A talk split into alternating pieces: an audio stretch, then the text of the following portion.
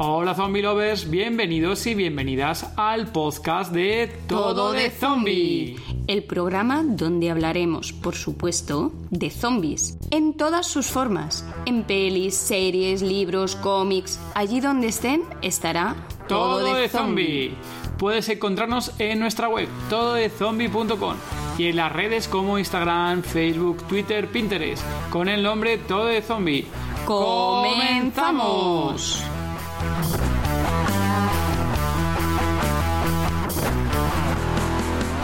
Que habían productos que podías comprar, pero que si no podías llegar a ellos, por alguna razón los podías preparar. Igual, el director me decía, mira, Miguel, yo, se supone que esto es una bacteria que causa esto, esto, esto, esto. Y uno de mis trabajos principales... Episodio 34 del podcast Todo de Zombie. Hola Zombie Lovers, somos David y Gema y somos Todo de Zombie. Hola David. Hola Gema, hola Zombie Lovers, muy buenas, aquí estamos, otro episodio más. Antes de comenzar, como no, hablar de nuestra última colaboración. Muchísimas gracias, Leo, por habernos invitado en el especial que has hecho sobre His Negan. Para los seguidores de Walking Dead o y de, de la serie y del cómic, eh, hizo aquí nuestro amigo Leo un especial hace poquito que publicó en, en su podcast, que más yo creo que más, de una vez lo hemos recomendado aquí, ¿no? El podcast es Zombie Cultura Popular, hiper recomendado escucharlo, eh, sus, valoraciones sobre los episodios emitidos del universo de Walking Dead, cualquier, de cualquiera de las series de, Walking Dead. En este especial que hemos hablado con él, estuvimos ahí comentando en un, bueno, fue en directo, fue en directo con él eh, en, YouTube y también con nuestro amigo eh, Oscar, con Nick Cosplayer, también estuvo ahí. Estuvimos hablando sobre las diferencias y similitudes eh, respecto al cómic. Eh, podéis encontrar un pequeño fragmento sobre, si lo queréis ver o os, tenéis un poquito de interés, en nuestro canal de YouTube publicamos un fragmento, yo creo, de unos 15, 20 minutitos, yo creo que fue Gema, sí. para que lo podáis ver ahí, más o menos ahí nosotros ahí comentando y hablando. Si lo queréis ver completamente, justo en ese vídeo tenéis un enlace directo al vídeo completo de, de Leo. O podéis buscar directamente Radio Babel en YouTube y también podéis encontrarlo. El vídeo entero creo que fue. ¿Cuánto estuvimos tiempo hablando ahí en el directo al final?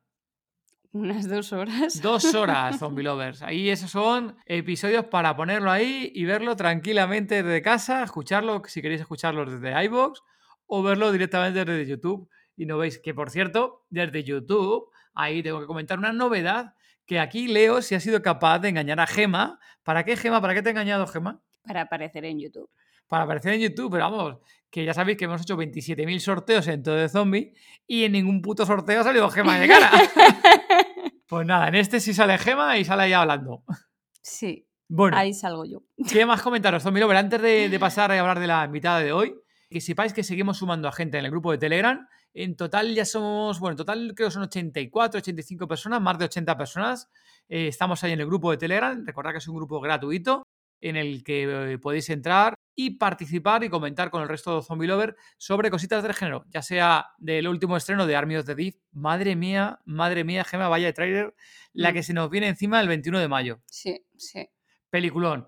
Habrá muchos zombie lovers que no guste ese tipo de zombies o infectados o monstruos, no sé qué, llamarles por lo que hemos visto en el tráiler, pero nosotros le tenemos muchísimas ganas. Sí, tiene muy, muy buena pinta. Así que bueno, veremos. Eh, lo que estaba comentando. el grupo de Telegram, ahí estamos comentando ese tipo de cosas, los estrenos, tráiler, eh, lo que queráis. Recordad que lo bueno de que estáis en el grupo de Telegram, os enteraréis de las novedades de todo de zombie y, como no, también de los sorteos, que se avecina sorteos en todo de zombie. Muchas veces en las redes sociales, tanto en Instagram como Facebook y Twitter, publicamos un sorteo o noticia importante o relevante de, del mundo de los zombies y nuestros queridos algoritmos de las redes sociales nos avisan de estas novedades. Así que ya sabéis, y meteros en el grupo de Telegram, que es, repito, completamente gratuito. Si no tenéis Telegram, la herramienta es súper sencilla, muchísimo mejor que WhatsApp en el sentido de privacidad. Entráis en el grupo y nadie va a saber vuestro número de teléfono, salvo que vosotros lo configuráis lo contrario al registraros en Telegram. Así que bueno, ir pasando que se acercan sorteos a todo de zombie. Y bueno, Gema, ¿quién nos acompaña hoy? Hoy nos acompaña Abigail Ruiz. Es venezolana, pero vive en Chile. Maquilladora profesional de efectos especiales, tanto de cine como de televisión, con más de 20 años de experiencia. Ha trabajado para Fox, HBO, Movie City, la CNN y actualmente se dedica a maquillar para el cine del género de terror. Hace poco trabajó en la película Muertas Vivas, la primera película femenina del género zombie en Chile. También nos, eh, nos contará su relación con The Walking Dead. Hola Avi, bienvenida. ¿Cómo están? Muchas gracias por la invitación a su podcast. Hola Avi, bienvenida. Encantado que estés por aquí. Feliz, feliz. Muchas gracias. Qué maravilla esto de, de, poder acortar las distancias a través de la tecnología. Así que encantada de compartir con ustedes este, este momento eh, súper, súper contenta porque Madrid y, bueno, España en sí para mí eh, significa algo muy especial porque en España fue que aprendí todo lo que sé de efectos especiales. Anda, muy bien. Ahora, ahora preguntando sobre eso, Avi. Nosotros hace ya un montón que, que, te seguimos en las redes sociales, además por aquí hay algún, que otro seguidor que también casi siempre nos, nos, hace mención cuando alguna publicación que no hemos visto, que es por aquí. Hola, Zoa, saludos. Ay, Zoa, sí, el rincón de Zoa. Exacto. Por ahí llegué a ustedes también. y entonces, vamos, estamos encantados con los contenidos y los trabajazos que pones, Avi, que desde ya te decimos que, vamos, que tienes una calidad y profesionalidad de top, eh, total, ¿eh? Muchas gracias, muy agradecido. Bueno, antes de, ir empezando, eh, ¿qué tal ha sido todo esto, Avi, para una persona como tú que se dedica a maquillaje profesional, tanto de, eventos sociales y de películas y de cine? ¿Cómo ha sido todo este tema de, de la pandemia? ¿Cómo lo has vivido, Avi?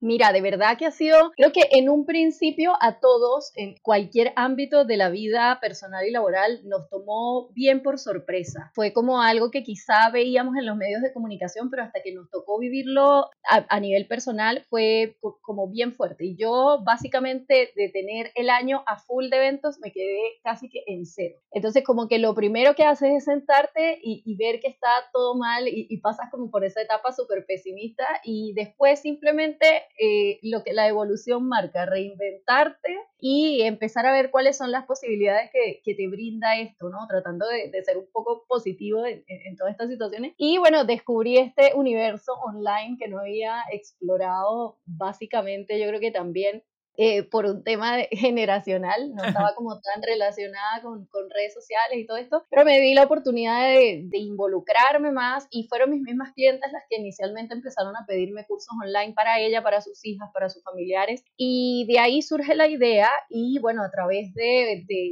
bueno, toda la pandemia estuve con calendarios a full eh, dando clases a personas tanto en Chile como, como en, en, otras partes. Le di clase a una niña en Francia, otra en República Dominicana. Entonces te empiezas a dar cuenta que esto también promueve eh, estas conexiones a nivel, a nivel mundial y, y, es un universo más grande que, que, el universo presencial, ¿no? Entonces es una manera de, de ingresar a, como a, a, un universo paralelo del que uno estaba viviendo y sobrevivir tal cual, buscar las maneras de, adaptarse como, como ha sido históricamente para, para todos. ¿Cómo te dio por em, estudiar eh, maquillaje y dedicarte a esto?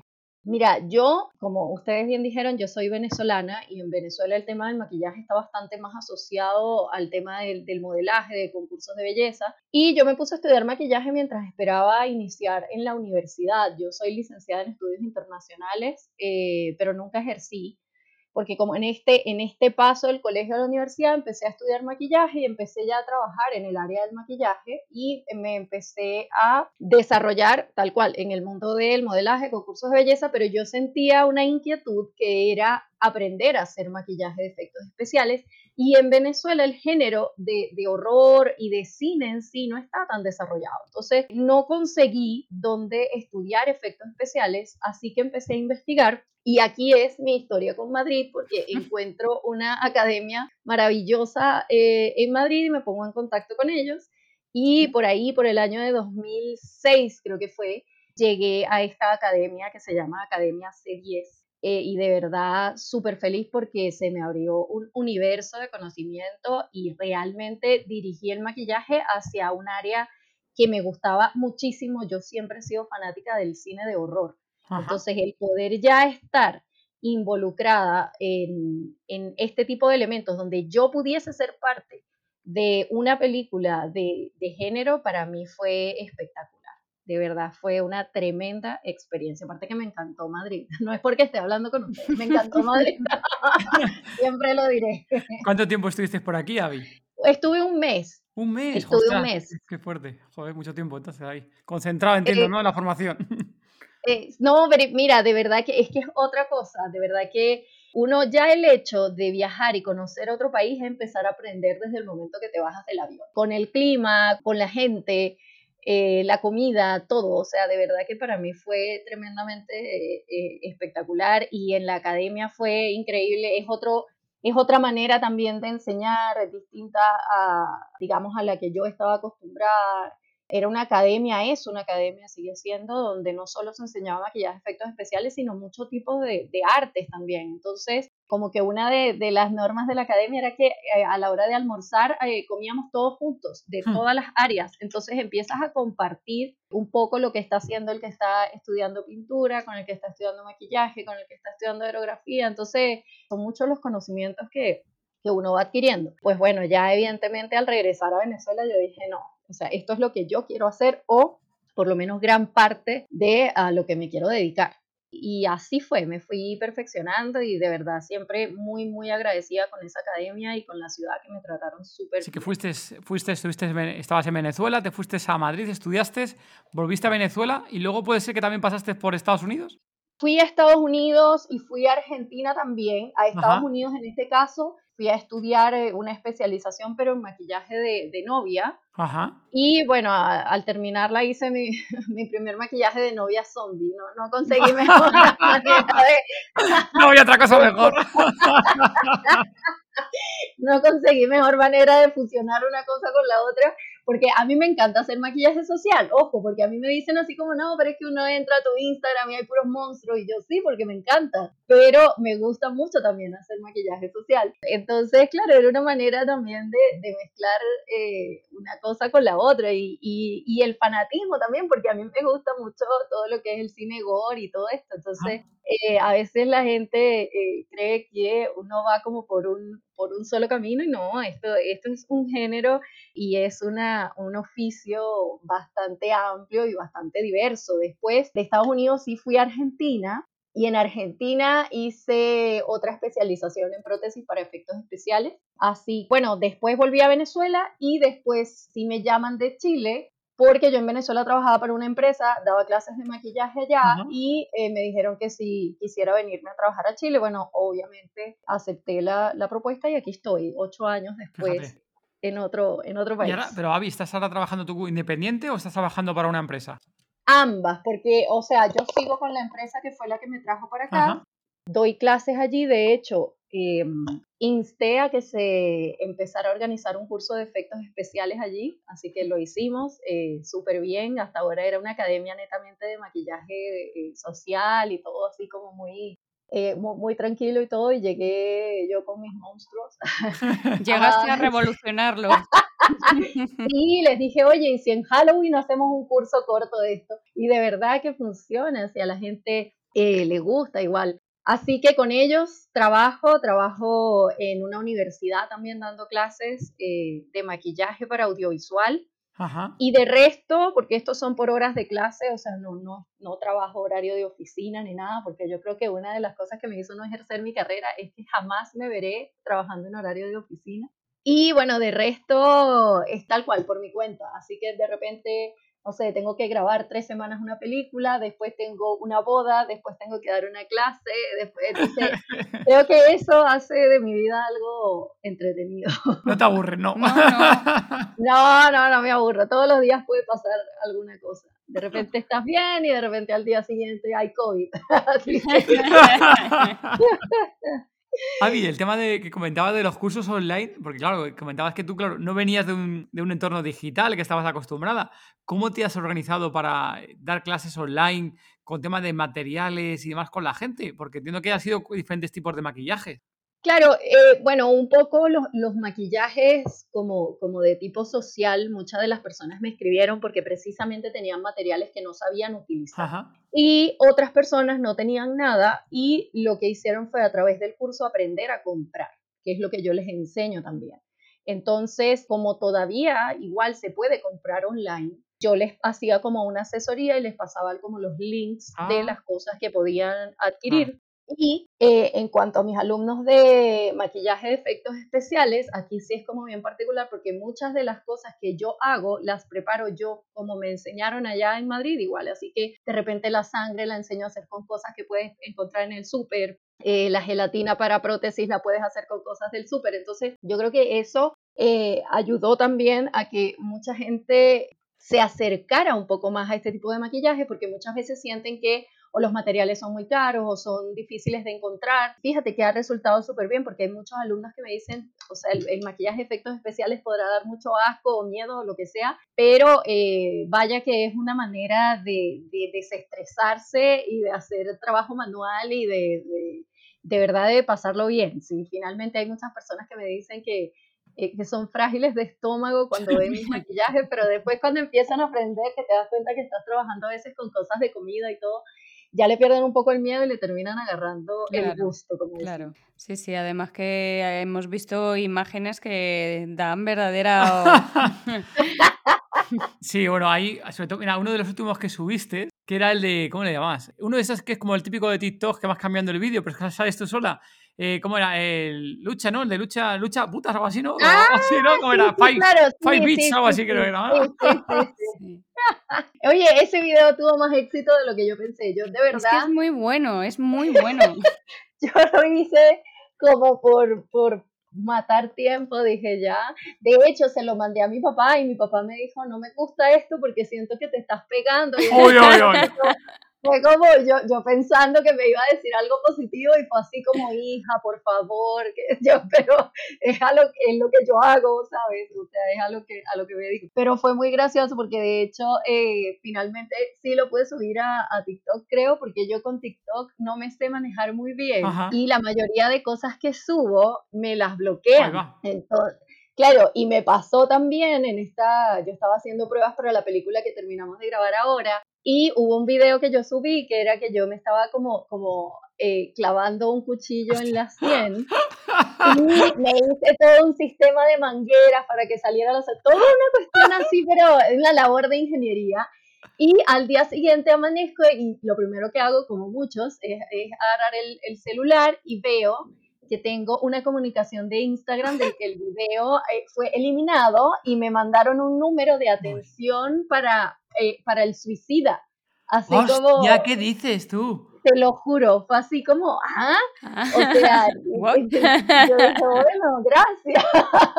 Qué fuerte. O sea, que alguien lo denunció, a lo mejor se lo creyó. Yo creo, mira, no sé. Seguramente alguien denunció pensando que sería verdad, pero vamos. no jodas es que está, es como muy raro porque, o sea, imagínate, vaya manera de, o sea, irme clavando lentamente un cuchillo en la sien, fue así como, Madre mía. de verdad que en un principio sí, o sea, ahí fue muy comentado y la gente que me sigue sabe las cosas que yo subo. Eh, me encargo siempre de colocarle en los hashtags que todo es mentira, que es maquillaje, eh, así que esto fue como una sorpresa muy extraña de recibir de hecho hasta, hasta una línea telefónica de apoyo al, suicida, o sea, de verdad que... La verdad que... que... llamar, así como... Bueno, por cierto modo me alegro que Instagram tenga ese tipo de, de protocolos, también te lo digo, ¿eh? porque sí que es cierto pues que en algún momento sí que puede ser que, que detecten a algún, algún adolescente o una persona mayor, bueno, de igual, un adulto, que sí que tenga esos problemas, que alguien lo detecte y automáticamente avise a... Eh, eh, obvio, obvio. entre comillas lo veo bien, pero claro, en tu caso que denuncien tu publicación para ese motivo no, no lo entiendo yo, yo dije, ya, ok, bueno, siendo así, pero nada, cuando pasan este tipo de cosas, en un principio uno cuestiona todo, pero después dice, ya, mira, son redes sociales, están abiertas a mucha gente y uno finalmente eh, desconoce el, el, real impacto que, que, puede producir. Pero básicamente si ustedes entran a mi Instagram, mi Instagram no tiene ningún tipo de contenido que sea personal. Mi Instagram es netamente laboral. En mis historias sí puedo colocar cualquier cosa. Eh, es un perfil de, de, de, maquillaje, o sea, no, no, es, no es nada más allá. A mí Facebook también me ha bloqueado varias cosas y eso lo que hace es, bueno, me siento bien porque quiere decir que llegó y que quedó realista y que la gente se asustó. Y Así que bueno, viéndolo desde el punto de vista profesional, gracias. gracias. es un 10 de nota. sí, sí, o sea, lo logré. Oye, Avi, nos comentabas que aquí en Madrid aprendiste a hacer eh, tus propios productos, eh, carne, eh, con gelatina, sangre. Cuéntanos un poquito. Mira, yo, esa es una de, los, de las cosas que yo más agradezco haber estudiado con mi profe, se llama Débora González, te quiero, ojalá me oigas. Mira, ella es una tremenda profesional y, y, nos enseñó que habían productos que podías comprar, pero que si no podías llegar a ellos por alguna razón los podías preparar. Entonces nos enseñó las dos maneras de llegar a esto. Y yo obviamente eh, viniendo de Venezuela, un país que en ese momento no estaba tan crítico como ahora, pero que tampoco tenía la industria del terror como tan desarrollada, obviamente esos productos jamás los ibas a conseguir allá. Yo aproveché de comprar en España algunas cosas, pero todo esto se acaba. Entonces, el hecho de que me hayan dado las herramientas, de repente para hacer sangre con miel, de repente para hacer eh, la gelatina de efectos especiales con, con, gelatina de comer y glicerina, donde tú, eh, la carne artificial también con ciertas ceras como de vela, todo, te abre un universo de posibilidades, porque también es cierto que uno participa a veces en proyectos independientes que no tienen tanto presupuesto y tienes las herramientas también para no presentar un presupuesto que sea tan elevado eres parte de, eh, de la evolución y de, de, la salida al aire de estas grandes ideas que muchas veces no vienen acompañadas de, de grandes presupuestos. Entonces yo, yo pienso que, que, el haber aprendido eso fue bien, bien importante y así también lo comparto con mis estudiantes. Avi, cuéntanos, ¿cómo recuerdas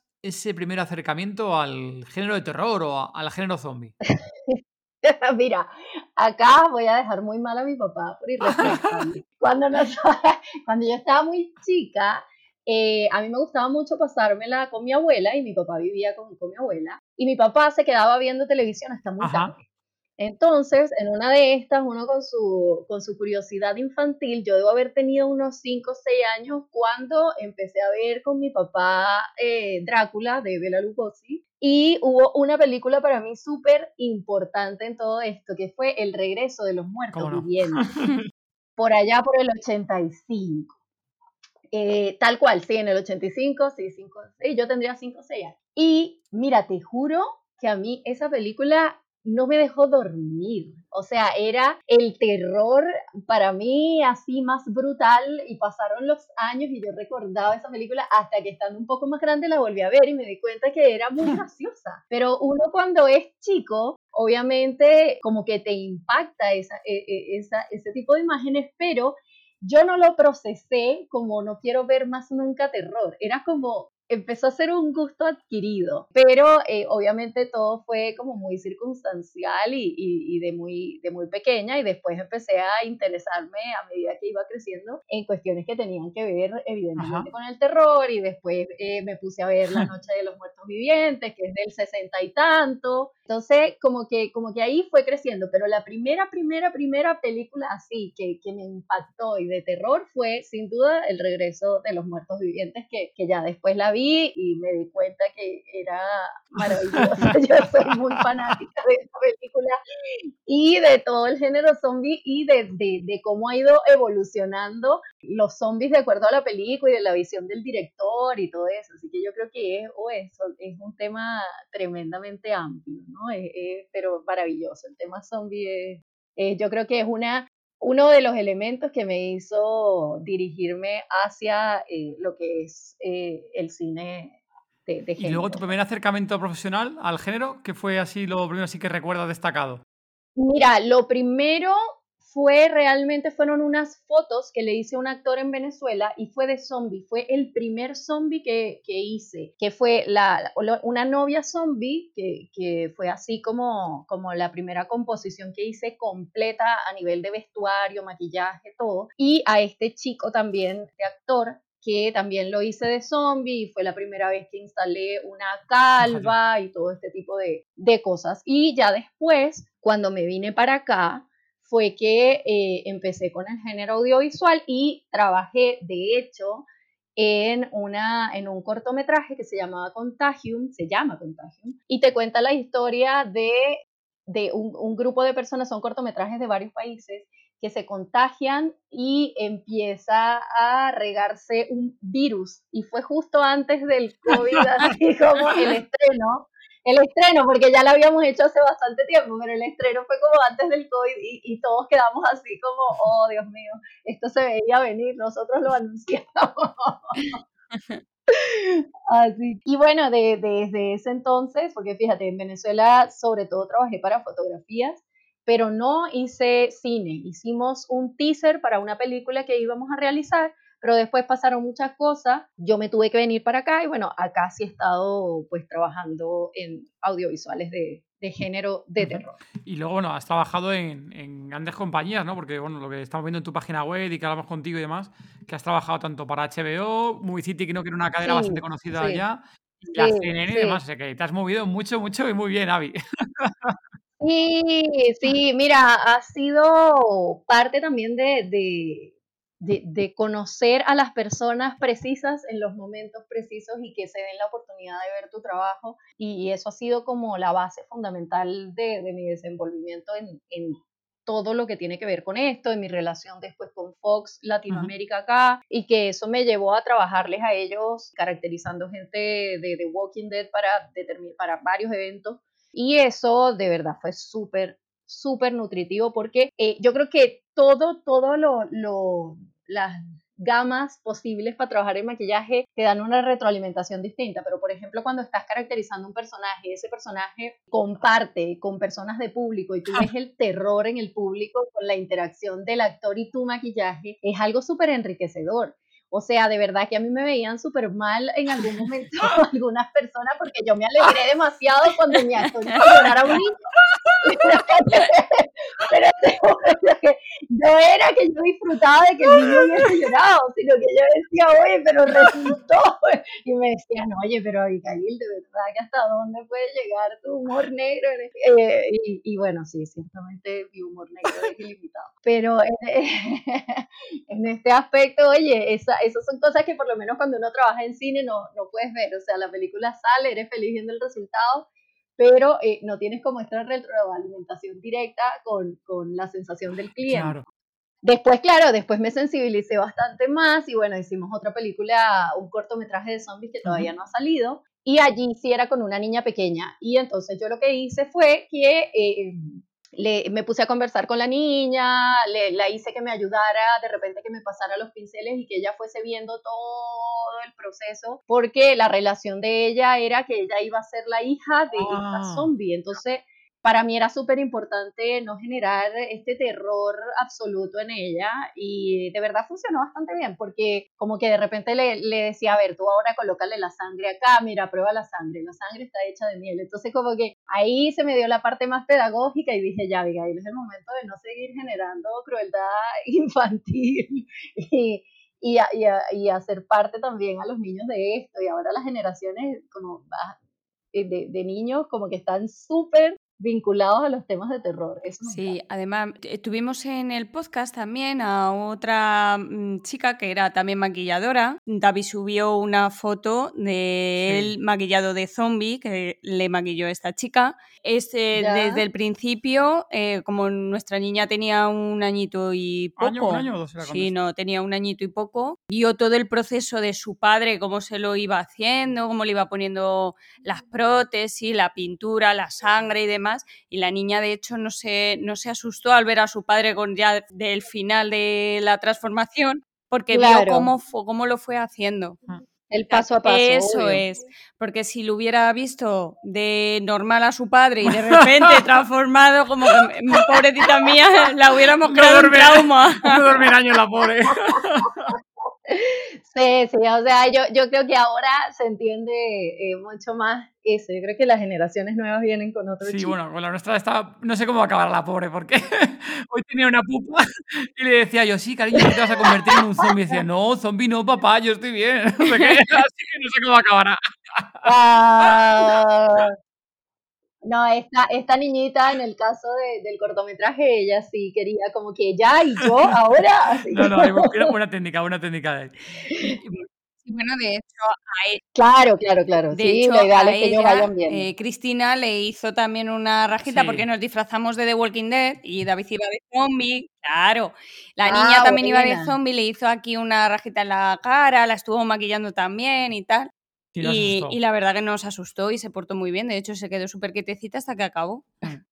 Ah, qué linda. No, sí, igual eh, es que es maravilloso, porque igual es darles la oportunidad a ellos que se acerquen eh, a la posibilidad de, de disfrutar de, de vez en cuando eh, caracterizarse Sí, de- claro. de, algo diferente, ¿no? Y ahora, bueno, con las redes sociales y todo, tienen ilimitados recursos de observación y se abre, se abre para todos. Yo creo que, que estas posibilidades de, de comunicar y de, y de compartir contenidos de, de todo tipo para todas las edades. Sí, volviendo al tema de, de Walking Dead, Javi, cuando estuviste con Fox y demás, por alguna casualidad, supongo que no, porque no lo ha mencionado, así que supongo que no. No llegarías a conocer a Nicotero, ¿no? No, no, no, no. No. Hubieras no, matado por no. conocerle, ¿verdad?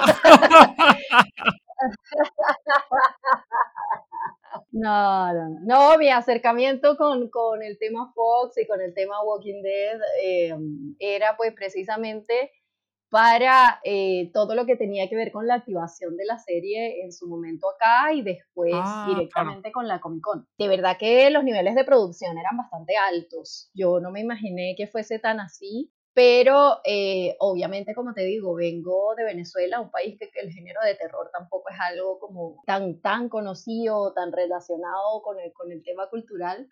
Pero acá en Chile sí, de verdad que habían otros niveles de producción y yo quedé muy sorprendida con todo lo que tenía que ver con, con escenarios, con todo. O sea, de verdad que fue una experiencia tremendamente maravillosa el haber trabajado con ellos. De verdad que aprendí mucho y generamos una muy bonita relación asentada para siempre en el mundo. A la hora de hacer eh, trabajos para el tema del género de terror, Avi, ¿cómo es el tema de, de la caracterización? ¿Vas con los directores o la gente de, artístico, de, de arte, ¿no? De, de la película? ¿Son los que te dan un boceto de qué tipo de zombie o qué tipo de caracterización quieren? ¿Te lo describen un poco y ya a partir de ahí eres libre tú de, llevarlo a, a la realidad? ¿Cómo, cómo es ese, ese proceso? Mira, yo creo que esto depende de cada director. En, en mi caso, con la Sandra Arriagada, que fue la, directora de esta última película, ella es una genio, de verdad, ella es, increíblemente creativa. Y así como es súper creativa, también te da la oportunidad que como creativo eh, propongas en base a tus especialidades. Entonces, ella lo que me dijo es de repente así, mira, Abigail, yo quiero zombies, pero que no estén en un estado de descomposición, porque esto se supone que es una crisis que recién está iniciando. Entonces eh, me describía como ciertas características, eh, tipo, no sé, los zombies de, de tren a Busan, Sí, no sé cómo se llamaba en igual. España, No, si igual. tren a Busan o estación Busan, zombie.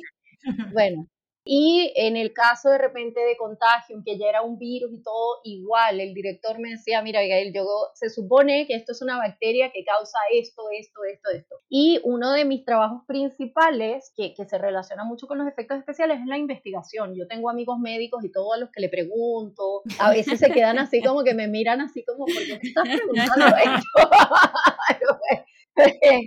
Sí, porque era así como, oye, ¿cómo debe lucir una persona que la mataron y se, en el agua y pasó no sé cuántos días sumergido? Entonces son preguntas muy poco casuales.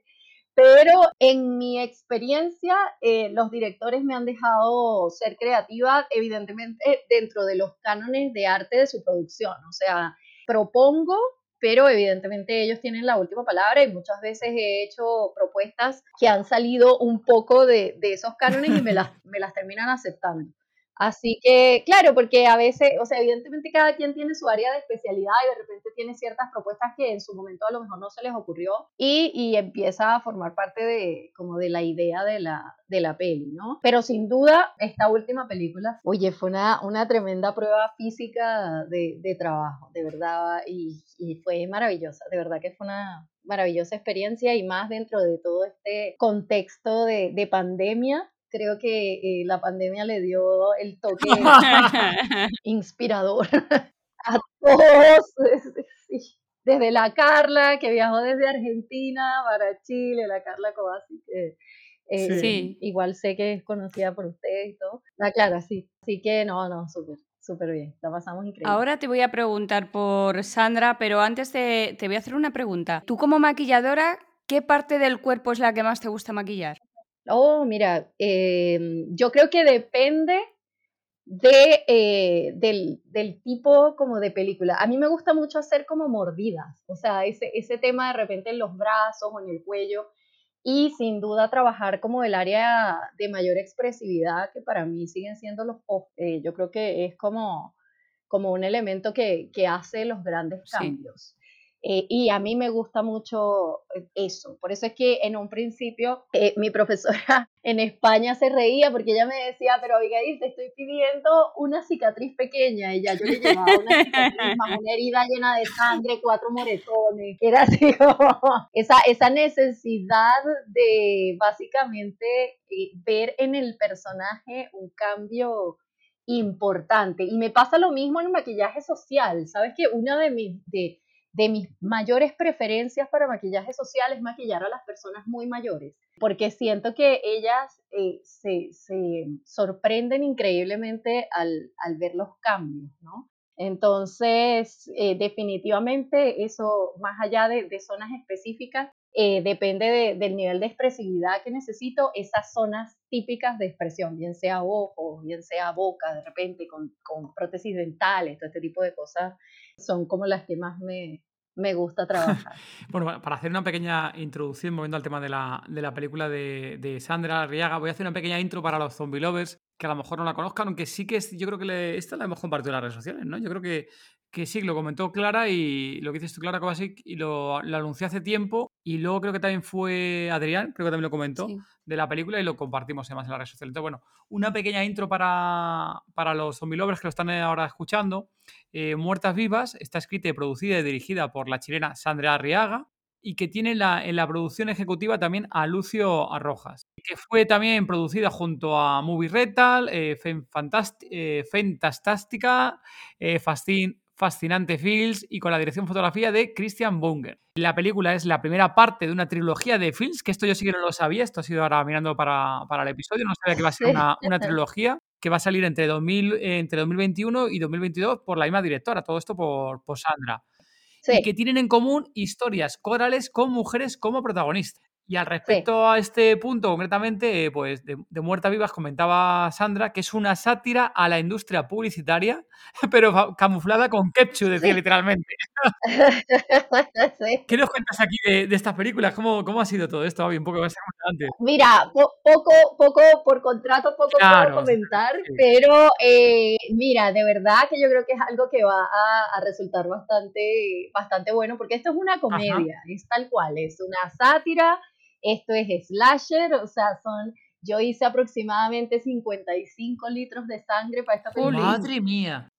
Sí, de sangre de, arte, o sea, yo perdí la cuenta, perdí la cuenta con la sangre que iba dentro de la boca, con la sangre dentro de la herida, así que es como bien sangrienta, pero es, es muy graciosa, o sea, el guion está es pero espectacularmente realizado y, y, en serio que a diferencia de lo que muchos pueden creer, eh, nos teníamos muchas veces que aguantar las ganas de reírnos en las escenas porque de paso trabajamos con un casting súper, súper bueno, muy talentoso. Dentro de ellas, pues una, una comediante que hace stand-up y es, actriz y de verdad que fue, fue tremendamente divertido hacer esto y es una sátira a todo. O sea, es, una sátira a, a, la industria publicitaria y como, como a ciertas, eh, ciertos tipos de personalidades como bien establecidas, ¿no? O sea, del típico director de publicidad sobrevalorado, de la típica modelo de repente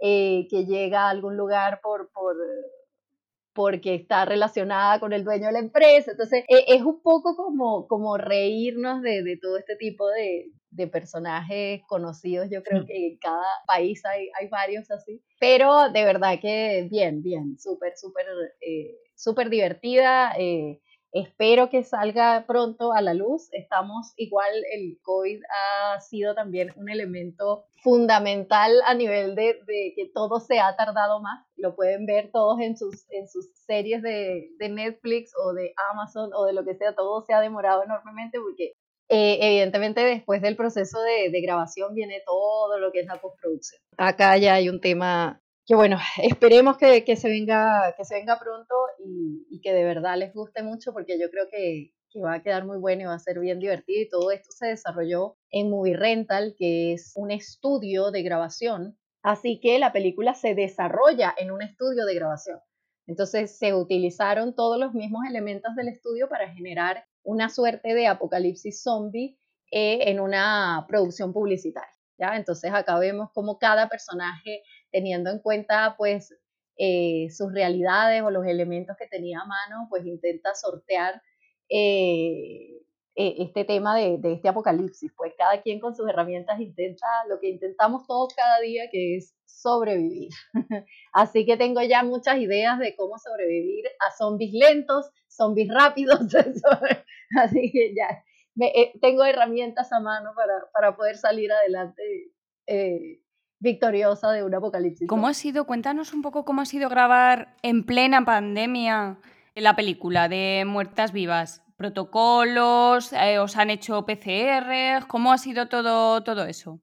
Bueno, se ha cuidado, se cuidó, porque ya terminamos, se cuidó muchísimo todo el equipo, de verdad, eso lo agradezco mucho a la producción y a la dirección. Em, tuvimos siempre muchas normas de, de, distanciamiento social y cuando no se podía tener distanciamiento social, por ejemplo en mi caso, que era la que maquillaba, que tengo que estar muy en contacto con la persona, se nos dieron mascarillas de cobre, que las mascarillas de cobre de hecho eh, surgen acá y, son unas mascarillas como bien protectoras. Así que trabajamos eh, siempre con eso, higiene siempre, alcohol gel en todas partes, PCR semanal. Así que todo súper bien cuidado y, salimos airosos, de verdad, nunca tuvimos ningún caso que nos llevase a tener que paralizar la, grabación todo se sanitizaba siempre, habían N cantidad de normas de, de, todo tipo, pero en ningún caso esto hizo incómodo el, trabajo. O sea, las incomodidades obviamente estaban, pero eran las incomodidades mínimas que ibas a tener. De repente estar con mascarilla grabando en exteriores con un tremendo sol, que, todos sabemos lo, incómodo que puede llegar a ser eso, eh, pero no era tampoco un tema que fuese a hacer que, se detuviera en algún momento la, la elaboración de la película. Todo transcurrió súper bien Creo que todos fuimos súper responsables en cuidarnos porque sabíamos que la salud del de al lado también dependía de nosotros. Muchos de los actores tienen niños pequeños o viven con sus papás que son mayores, entonces yo creo que también se generó mucha conciencia eh, en cuanto al, autocuidado y, y eso de verdad creo que fue la pieza fundamental de poder grabar esta película en tan solo tres semanas. Que tres semanas de verdad no es nada para hacer una grabación de una película de este oh, Qué bien. Oye, por lo que me comentabas ahí un poquillo del tema del escenario y demás, eh, me estaba recordando un poquito, eh, no sé si tendrá mucho o nada que ver, a, la serie de Asset. No sé si tendrá que ver o, no mucho, pero encima me estás comentando que llevaba todo un estudio cerrado con publicidad. Claro, sí, tal cual, sí. algo, algo, algo de eso, algo de eso. Ya lo verán, ya lo verán. no te tiro más de la lengua, no te tiro de la lengua. No puede, no, puede. Por ahí estamos viendo después liberar algunos contenidos de fotografía, pero bueno, lo importante de todo esto es seguir enriqueciendo las películas de género de horror y, y, darle, oye, y toda, todas las aristas que puede llegar a tener el género porque a mí me decían, pero ¿cómo si es de terror va a ser graciosa? claro que sí. O sea, es que te juro que, o sea, el género del horror no, no creas que siempre va a ser eh, el mismo, va a ser de fantasmas, o, o sea, sí, sí, esto da para, para mucho. Yo creo que eh, lo hemos visto a través de las décadas, cómo ha ido evolucionando hasta los mismos zombies, o sea, ya no es el mismo zombie que veíamos en los 60, yo creo que, que, todo esto ha abierto como, como muchas puertas creativas y, y, hay nuevos realizadores audiovisuales que de verdad vienen con unas ideas bien originales y, y bien Sí, eso viene muy bien para, para, reflejar el género al final, lo que dices tú. Por supuesto. Oye, Avi, aquí, ahora que no nos escucha nadie, ¿qué tal ha sido trabajar con Clara Kovacic? Ay, qué linda. No, de verdad que la amamos, la amamos, porque ella de hecho fue de las últimas del casting en integrarse a la grabación, sus escenas estaban un poco más adelantadas. Así que ella llegó ya cuando todo el equipo eh, no, nos conocíamos, entonces quedábamos así como con la, con la, la duda CEO, como será ella, viene de, de Argentina y todo Y no, de verdad que ya a los 15 minutos ya era así la mejor amiga de todo el mundo. La amaban hasta los perritos del oh. sí, no, muy dulce, muy dulce, muy, muy colaboradora preocupada, buena onda, eh, súper talentosa, eh, siempre con algún comentario siempre positivo, de verdad que un, un agrado, tremendo agrado y, y, un agrado con ella y con, con, todos los actores porque finalmente el agotamiento era algo que sí o sí estaba presente, eran jornadas largas de trabajo, entonces que, que una persona de verdad tenga eh, tanta paciencia, sobre todo a nivel también de maquillaje de efectos especiales, que puede llegar a ser incómodo. Eh, todo eso finalmente se agradece porque hace que el cansancio sea físico, pero que uno siga muy contento de, trabajar con, la gente. Y en el caso de ella fue no, espectacular, de verdad que se hizo un equipo bien lindo y, súper agradecida con ella también por toda la, la, buena onda y la buena vibra que tenía todos los días que fue a, a trabajar y a llenarse de sangre y todo lo demás. Nada, qué bueno, nos alegramos porque, bueno, aquí Clara hemos hablado varias veces, bueno, en las redes sociales sí que hablamos habitualmente con ella y bueno, aquí cuando pasa por el podcast nosotros, vamos, nos quedamos cautivados con ella, con la simpatía que tiene, el esparpajo y luego encima que es súper fan del género de terror y del género zombie también. Sí, sí, totalmente. Totalmente. No, fue, Yendo ahí al tema del género zombie, Avi, comentábamos contigo antes de, empezar a grabar, que tú también eres una fan aférrima del género de terror, ¿no? Sí, totalmente. así de, del género de que te guste así mucho, películas que quieras destacar que, te hayan cautivado y que te hayan gustado. Has comentado antes eh, el tema de la noche de regreso la muerte viviente, que fue la primera, ¿no? con tu padre y demás que te cautivó. Sí, sí. Uy, hay muchas, hay muchas, pero mira, yo creo que dos de mis favoritas que siempre van a ser mis favoritas es La Profecía, que creo que es una de, los, de las películas de terror más elegantes en toda esta, todas las, las, que he visto, me encanta la profecía, es como esa manera eh, musicalmente de generarte como, como N cantidad de situaciones. A nivel gore me encanta Masacre en Texas, con tú, yo creo que es una tremenda película para los que nos gusta este género.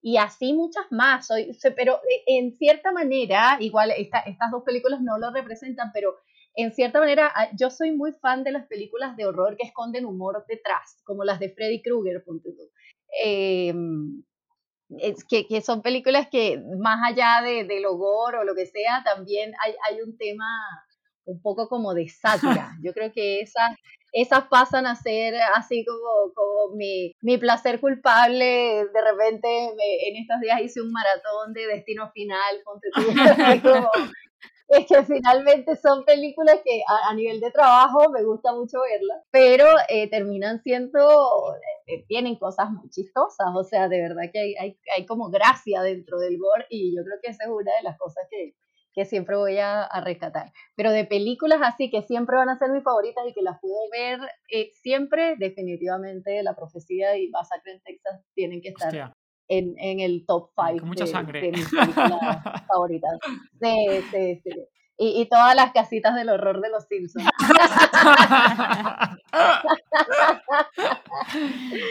Avi, y así de las películas así que del género zombie, así dime una en la que sí o sí que te hubiera gustado participar en, en la creación o la producción de la película.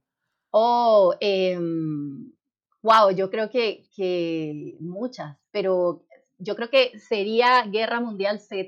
¡Hostia! Yo, yo creo que hubiese así dado la vida por, por, estar en esa producción. Yo, me encantó la película, eh, tuve un primer acercamiento a través del libro y de verdad que yo creo que esa, esa película sin duda para mí fue así como, wow, me hubiese encantado, o sea, el nivel de, de, de precisión en cuanto a eh, los zombies, en cuanto a maquillaje, caracterización, cada movimiento muy coreografiado. Eso me gustó muchísimo, que igual lo valoré en Tren a Busan porque como esta, esta visual de como asiática del movimiento zombie con coreografía eh, es algo que de verdad creo que, que ha enriquecido mucho el, tema zombie. Pero sin duda Guerra Mundial Z para mí es así como, wow, otro, un nivel de película en el que algún día me gustaría llegar a, participar. Bueno, aquí a lo mejor algún día llegan a hacer la Guerra Mundial Z2 y a lo mejor te llaman Avi. Sí, pues bueno, ojalá. ¿Qué te gustaría más? Eh, ¿Participar en la producción de Guerra Mundial Z2 o en ayudar a trabajar de la mano de Nicotero en The Walking Dead? ¡Ay, no! Esa, esa pregunta que me acabas de hacer es no puedo. no, no, no puedo. Eh, no, no sé. Fíjate que no, no, no sabría qué responderte en este caso porque eh, yo creo que, que, como que de cada cosa se aprenden cuestiones distintas. Entonces, yo creo que serían dos, o sea, dos, dos universos de los cuales sí o sí me gustaría formar parte, aunque sea Sin duda. Bueno, en The Walking Dead es más complicado, ¿eh? porque ya tienes que estar allí como residente para trabajar. ¿eh? Es más, hace no mucho, cuando fue? Hace un mes o dos meses, Gemma, eh, nos pasaron un formulario que estaban recogiendo eh, para la gente de, del CAS, directamente, sobre todo por el tema de los extras, que tenían un formulario para recoger a, a, ver quién quería trabajar como esta en. No sé si era en The Walking Dead World Beyond, Gemma, o en Fair. Yo creo que en Wolverine. Yo creo que era, fuera en Wolverine. Sí, en Wolverine. Y tenía un formulario ahí de gente que te pedía para vivir, para trabajar eh, como el CAS. Claro. Y bueno, el CAS, pero entonces como estamiento, no, del CAS. Y claro, sí o sí, un requisito indispensable era trabajar y, y estar ahí bien en Estados Unidos, sí o sí. Ah, ya, ya bueno. ya. Bueno, tengo una hermana que vive en Estados Unidos. Ah, pues no lo descartes. y que, oye, ¿cuánto me extrañas realmente? Tengo, tengo como ganas de ver. haría bien, haría bien. oye, ¿y de la serie de Walking Dead, David, eres seguidora o no eres seguidora? Sí, oye, em, tengo un, un, retraso de un par de temporadas que tengo que ponerme al día. Porque en algún momento fui muy, muy fanática. Claro, desde que empezó, yo, cuando empezó, yo estaba en Venezuela y toda la cosa, pero después me fui como, como entre cambiando de casa, después cambiando de país entonces dije ya, voy a, empezarla a ver desde cero porque la quiero ver completa de nuevo porque sí tuve algunos saltos, sobre todo en las últimas, en las últimas temporadas. Entonces ahora como que tomé la decisión en estos tiempos de cuarentena, que nosotros acá estamos en cuarentena todavía, hacer eh, lo más productivo que conozco, que es ver de Walking Para ti eso casi casi es como ver algo profesionalmente, ¿no? Como un documental o así, ¿o no, sí, Tal cual, tal cual. Yo, yo creo que a uno le, le cambia un poco la visión de todo, porque mientras el espectador normal disfruta, uno evalúa.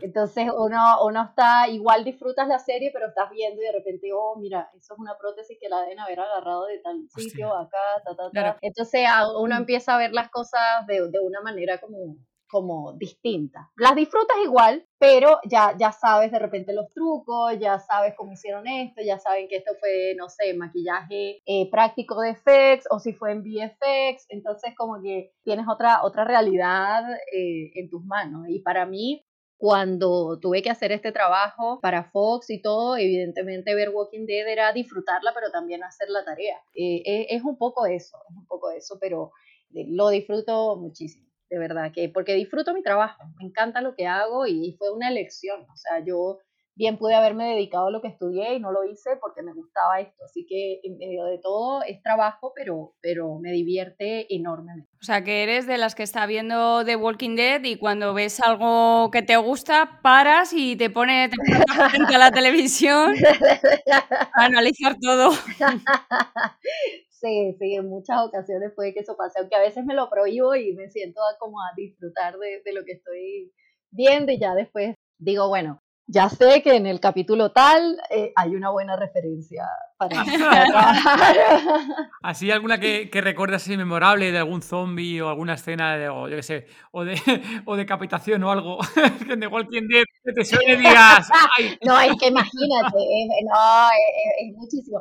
Mira, si hay algo que a mí me gusta mucho, y, y esto quizá no tiene que ver propiamente tal con el zombie, en, en las películas de zombies o en las series de zombies, como, no sé, de repente 28 días después de Danny Boyle o algo así. Una de las cosas que yo valoro mucho de todo esto es cómo el director logra transmitir la desesperación de la soledad, o sea, de esta gente que se levanta como, como en Walking Dead y sales a la calle y no sabes qué está pasando y te encuentras con un escenario totalmente apocalíptico y, como que te transmite ese vacío en el estómago que puede llegar a estar sintiendo la persona que se levantó de una cama de hospital y, y está viendo una realidad totalmente diferente a la que dejó atrás.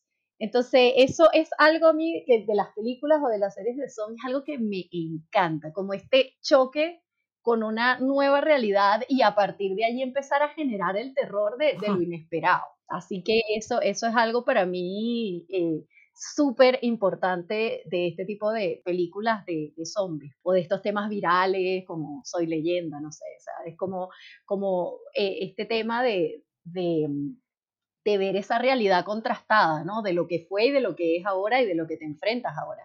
Un poco lo que estamos viviendo ahora. Lo mismo pero sin zombies, Abby. Exacto, todavía. todavía, todavía. Avi, antes de, pasar a una de las secciones favoritas aquí de los zombie lovers, eh, bueno, una de las cosas que, que, tu perfil tiene un montón de, comentarios, visualizaciones y demás son los especiales que comentabas, que has comentado antes por encima de Halloween. Sí.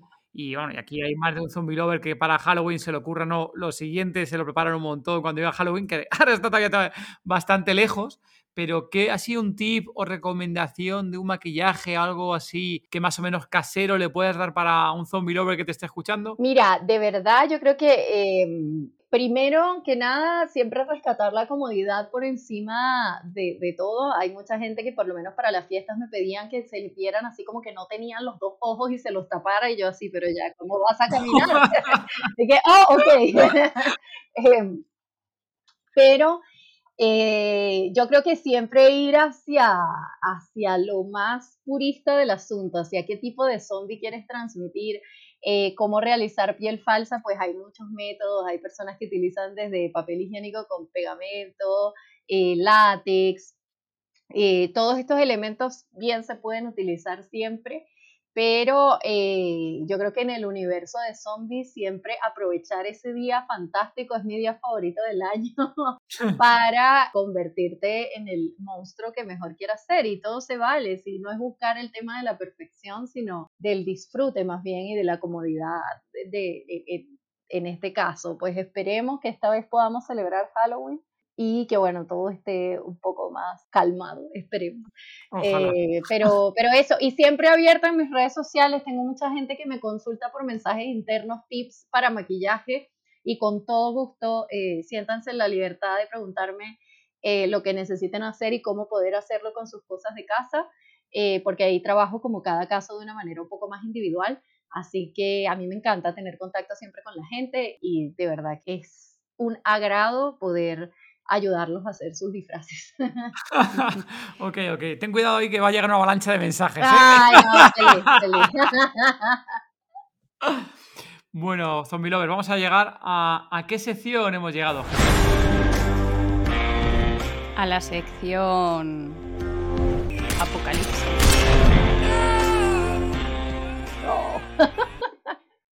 En esta sección te voy a hacer tres preguntas y tú me tienes que contestar qué es lo que tú harías, ¿vale? Ya. Si te convirtieras en zombie, ¿quién sería tu primera víctima? ¿Quién sería mi primera víctima? O el, el, vecino de abajo que siempre pone la música muy fuerte, muy, muy fuerte, a cualquier hora. A ti, si me estás escuchando, voy por ti, amigo, voy por ti, te lo juro. El primero. Pero fin de semana también y todo, ¿o no? Todos los días. Una vez, sí. A la hora que, a la hora que quiera. Así que, amigo, ya sabes. Cuando llegue el apocalipsis zombie, tres cosas no te faltarían, sin contar ni bebida, ni comida, ni personas. wow, em, tendría que ser como mi cuchillo favorito. Ajá. Em, alcohol para prevenir el COVID.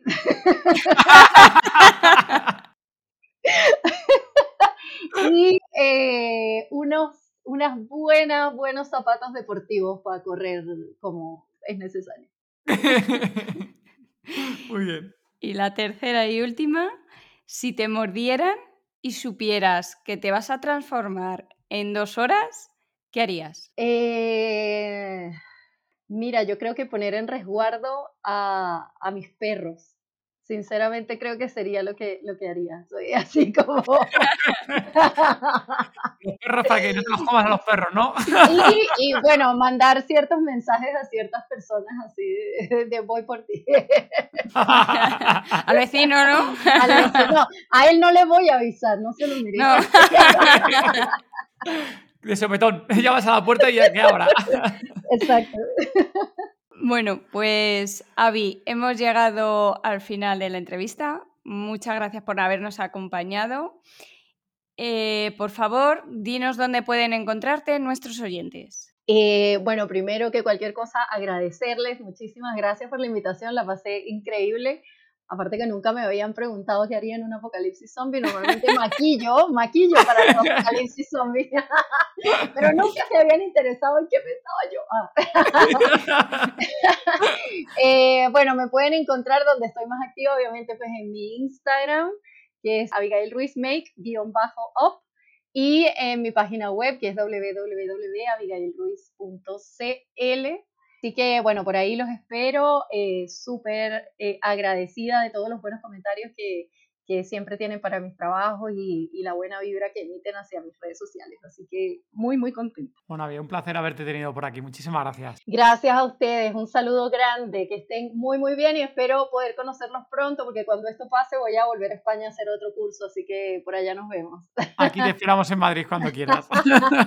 un abrazo, chicos. Que estén muy bien. Muchas gracias por los comentarios que nos habéis dejado en los últimos episodios. Pasa a leer alguno de ellos, que por ejemplo, a ver si tengo por aquí, mira, tengo por aquí, Gema, en el episodio 33, en el de ¿Para qué seguir en este mundo? de nuestro querido amigo Adrián de Champs, que nos comentaba Zoa. Mi amigo Adrián, por aquí, jaja, qué pequeño es el mundo, gran aportación, me encantó, me alegro escucharle. Aquí es un episodio muy entretenido con nuestro amigo Adrián de Fancine Argento. Tenemos más comentarios en el episodio. No, aquí no hay comentario. En este no hay comentario, Gemma. Otro comentario que tenemos de Resident Evil, de nuestro amigo Grouchy, que nos comentaba: espectacular el podcast. Y qué de recuerdos han venido a mi cabeza desde que conocí la saga con 11 años. Hasta ahora muriéndome de ganas de jugar a ese Resident Evil Village. En YouTube tenemos algún que otro comentario nos ha llegado. Por ejemplo, tenemos eh, el último que publicamos, que hicimos un directo, no lo perdáis. Eh, Zombie Lover. Uno de ellos, por ejemplo, en el sorteo del libro de Sevilla, Ciudad de los Muertos, nos dejaba Ani un comentario en YouTube que era, nah, eso es que quiere que me lo regales a mí. Supongo que era por los comentarios que tuvimos en YouTube al hacer el directo. También tenemos comentarios de, de José, que nos decía, nadie comenta qué malos. Y luego nos dejaba un pequeño comentario que decía, me gustó tu vivo, eres el mejor, mejora un poco y gracias por hablar conmigo. Gracias por aguantar mis tonterías, comentaba José. Ahí fue por un tema de, del cambio de nombre. no voy a comentar más al respecto. Quisiera que tuvierais más suscriptores, más de los 753 que tenéis ahora. Que tuvierais un millón de suscriptores. Bueno, José, eso me parece a mí que nunca lo veremos, pero bueno, gracias por el comentario. Tardará mucho en llegar eso. Joder, y tanto. Venga, luego tenemos otro comentario que nos han dejado, Alejandro Encinas, que es el mismo vídeo que hablando con los seguidores en YouTube, que nos decía, vi tu directo un minuto, pero me fui porque tenía clases, pero no tuve el tiempo ni, ni para comentar. Pero espero que hagan otro directo. Ahí seguro que estaréis. Saludos y poquito más, ¿no, Gemma? Poquito más. Muchas gracias por habernos escuchado. Volveremos el próximo 2 de mayo. Mientras tanto, gracias por dejarnos más comentarios. Venga, dejarnos comentarios, por favor, en iBox, en todozombie.com. Y no os olvidéis de esas 5 estrellitas. Si estáis desde Apple Podcast escuchándonos, por favor, 5 estrellitas, que nos, hace, que nos hace mucha falta en, en Apple Podcast. y gracias también a los que estáis escuchando, tanto de Spotify como de la mega Costa del Sol. Gracias, chao. Adiós.